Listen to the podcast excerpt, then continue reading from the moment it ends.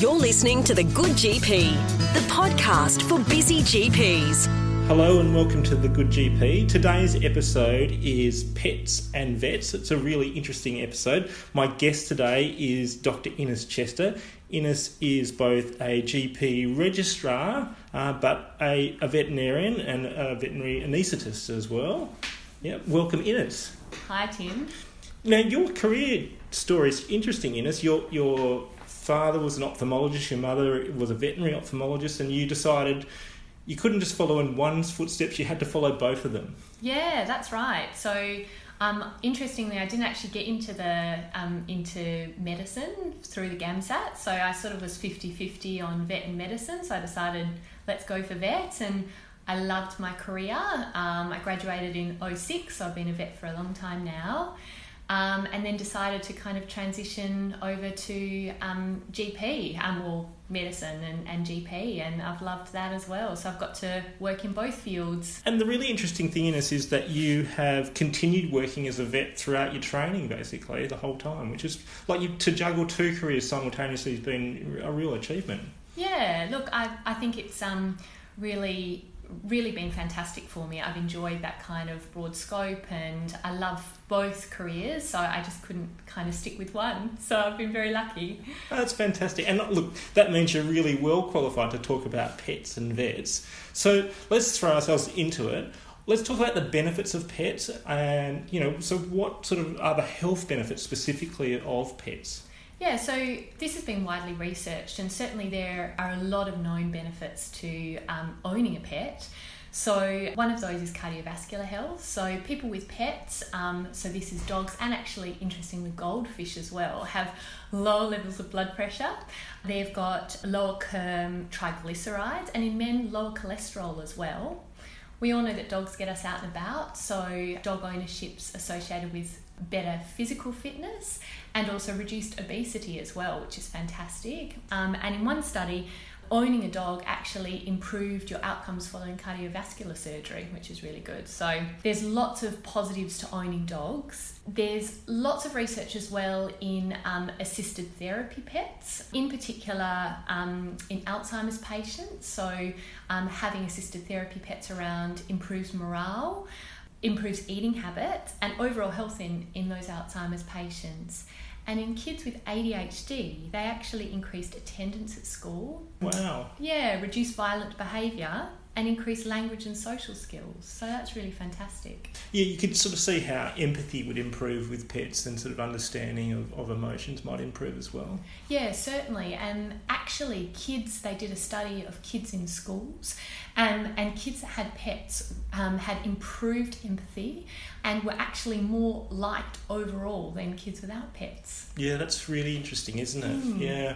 So, you know, I think people think about the benefits of pets as going, taking the dog for a walk, but it's, it's beyond the physical benefit of, of what you might do with your pet. It's very much a social thing as well. Yeah, certainly. You know, we all know going down to the dog park, you'll sort of talk to people that you wouldn't ordinarily talk to, and they create that great social buffer, don't they? So it's really nice to sort of, you know, talk to other people about their pets. It improves your ability to sort of go into social clubs, and dog training, you know, it's really nice. Yeah, great. And if we're thinking about, you know, if someone's thinking about getting a pet, what are the different things they should consider about getting a pet? I think the first thing is what are you wanting from that pet? So, are you wanting a low maintenance sort of companion um, that's very little cost? You know, think a goldfish or a, a cat, something like that. Are you wanting a dog? Fantastic, high energy, needing to walk it all the time, great for social interactions, your exercise, all of those things. So that's really, really important. How much space do you have? You know, do you have enough room for a dog, even though you might want one? You know, pets are for life, so it's really important to consider that. Cost is another big thing, and time. Do you have time for training, walking, grooming, all the things that comes with, in particular, a dog? And how long will your pet live? That's Mm. something that a lot of people don't consider. So you really need to consider that. Um, that's a big thing if you're buying a pet for, say, an elderly relative. How long will they live, and where will you put that pet if that elderly relative or other member of your family would need to go into hospital, or something like that. So you need a backup plan. Um, so that's really important. Yeah, I think a, a lot of older people in particular think about a pet, but they worry about them being outlived by the pet, which is sort of what sort of puts them off in lots of ways, which I think in, in, in some ways is a bit of a shame. Yeah. I think you're right, you know, and certainly it is a big stress for, for older people, and it can actually also affect their health seeking behaviours because, you know, they might not want to go into hospital or receive a treatment because they worry about what's going to happen to their cat or dog. So, you know, it is there's challenges but also great benefits for them. So it's it's something that I think the whole family maybe needs to have a think about before a pet's bought. Great. You know, that's the benefits of, of having a pet. What are the sort of the health considerations and costs and risks that we need to think about with pets? I guess costs first. Um, it's actually surprising how much pet ownership does cost. So the average um, Australian household will actually spend between three and six thousand dollars on their dog in the first year, and so that's you know vet expenses, grooming, vaccination, microchipping, desexing, registration, all of those things. Um, and then on average, it's about $1,500 for dogs per year and about $1,000 for cats per year. So it's not an insignificant cost. Yeah. And that's just sort of the monetary cost. You know, you do need to consider the potential health hazards as well.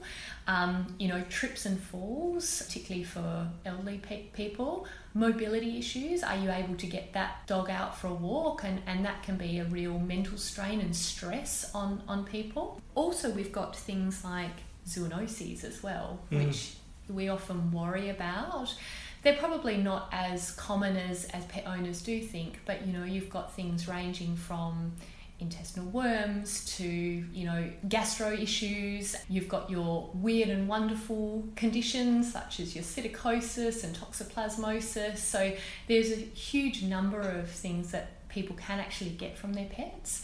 Certainly there's certain people in the population that are more at risk so those are children under the age of five, the elderly, immunocompromised, um, and pregnant people. So, certainly, those are people at risk that really need to think about those health um, risks. Um, and I think, you know, people really need to um, consider hygiene when, mm. when they have an animal. So, washing your hands, you know, making sure you worm your pet, look after them well, wash their bowls and things in a different sink than the family's dishes are washed in, those sorts of things. And um, above all, you know, us as GPs, if someone comes in with something weird or wonderful, it's always worthwhile asking if they've got a pet. Mm. There's a chance that maybe they've they've contracted it from their, their pet.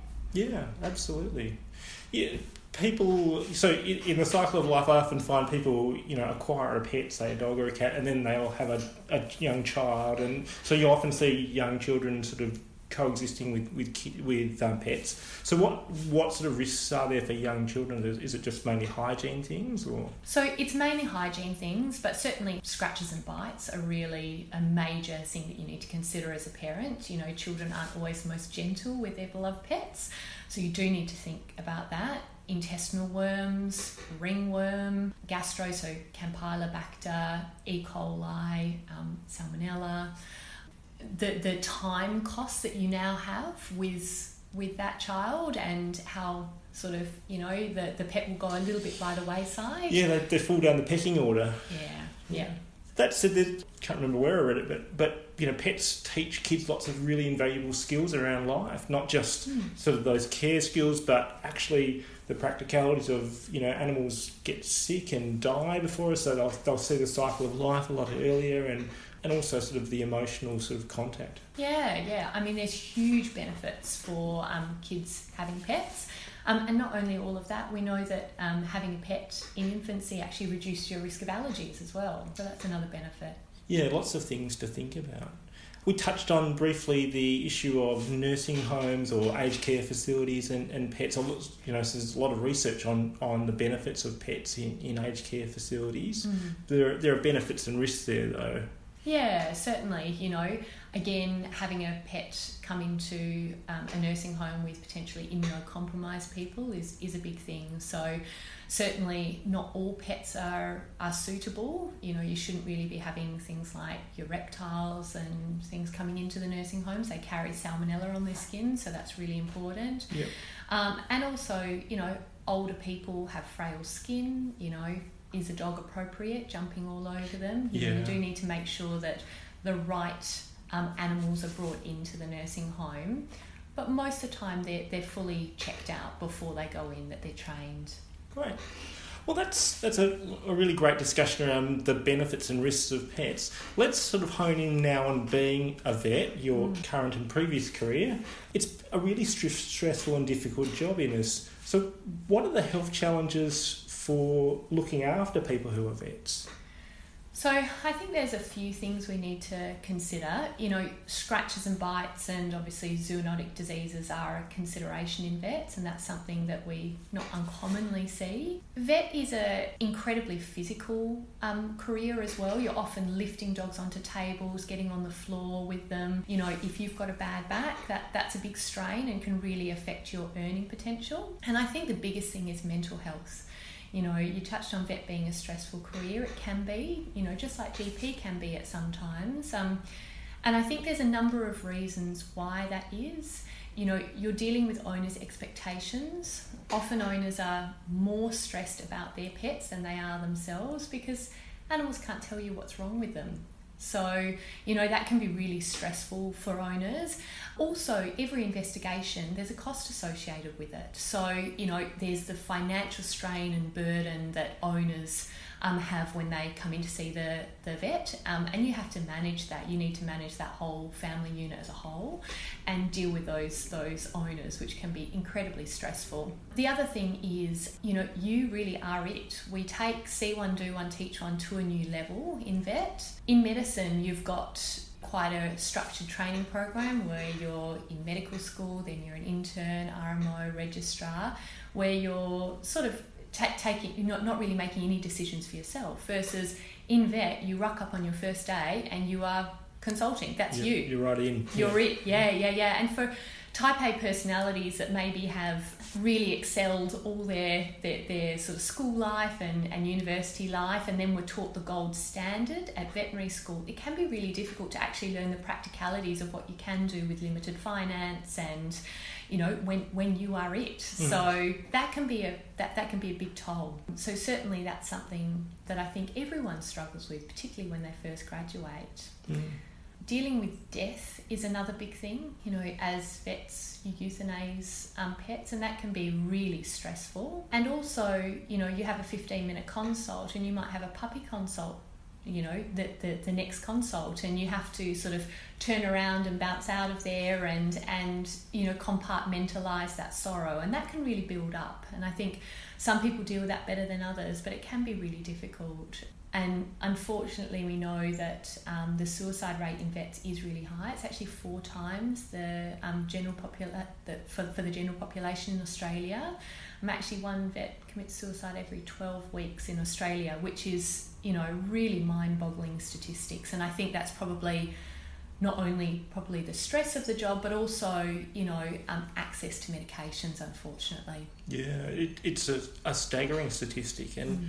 You know the thing I was thinking about is uh, we know that the suicide rate in anaesthetists is really high, also for that access problem. So you know you've got sort of anaesthetic level drugs that are readily available, which is you know often a, a, very difficult sort of combination when you've got a workforce that's finding things very very stressful and uh, you know has high emotional needs basically. Absolutely, yeah. They did a um, study in Australian vets, and certainly most vets experienced a high level of negative emotions at some time during their work um, Mm. day, which, when you're dealing with death and, and all of the things we discussed before, is not, not unsurprising, but it's difficult when that's day in, day out. Yeah. It must also be really difficult to sort of have such a really wide range of, I guess, patient or, or owner's expectations and ability to actually finance things. Um, so being able to sort of predict and, and work towards that must be really challenging. Yeah, we, we don't have that safety net of Medicare. And we've also not got often the safety net of sending someone to an emergency facility. There's also not the same culture of sending people to specialists either Mm. because of, I think, partially the financial burden. You know, that's improving with um, pet insurance, um, and that takes a little bit of the burden off your general GP vets. But the reality is, most of the time, every single consult, it's you, you know, um, and you need to have a huge amount of knowledge um, and consolidate all of that and, um, and you know, sort of w- work out what you can do in the financial constraints that you're provided. Mm. Yeah, so it's mm. a really challenging job, very similar to general practice in lots of ways, but like in, in, in many ways a, a much sort of higher tier of, of challenge as well with sort of the, the breadth of knowledge. Yeah, yeah, I think it's different, but it, it has many of the same, similar challenges GPs have. Yeah, and that's my last question for you, Innes. What do you think GPs can learn from vets, and you know, what do you think we could do better? Yeah, so I think there's sort of three main differences in um, vet. One is that the pet can't tell you what's wrong with them, right? So you need to really hone your examination skills and your management of their owner. It's very similar to pediatrics in that you know talking through a really thorough examination is incredibly therapeutic and you can learn a lot from it. Um, and i think you know as gp that's so important as well. So that's certainly something we can learn more from from um, vets. The other thing is everything costs money. So vets really have an acute understanding of the cost of investigations so being you know mindful of how much investigations cost. They're not free, they're, they're funded by Medicare. So, you know, really using those in a thoughtful way is a really good idea. And just to reduce that health burden on, on the government. The other thing is is that um, we uh, sort of understanding the importance of a pet. Mm. You know, I think we often don't really think about the pet, you know, often being the reason for someone to get up during the day, you know, or, or getting outside.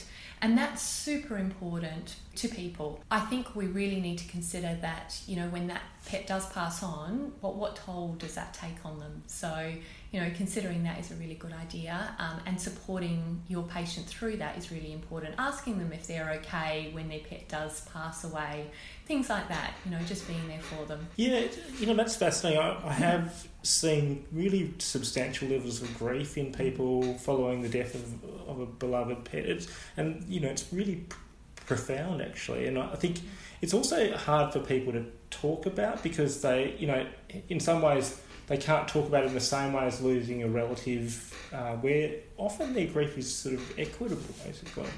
Absolutely. I've often had people say, you know, I've actually experienced more grief losing my pet than, say, my mother, who was very unwell and, and, and old, because this pet is there every day. They wag their tail when I walk through the door. They are, I take them to work with me. They're my constant companion. And now they're gone, and I really don't know what to do with myself. And often their friends don't understand. You know, mm. someone loses a relative, the cards roll in and the casseroles and everything. And when someone loses a pet, we don't have that same understanding that maybe that was just as important to them as, as losing a relative. They really are part of the family. Yeah, absolutely. Well, Innes, that's just been a fascinating discussion. Thank you so much for coming on the podcast. Pleasure, anytime.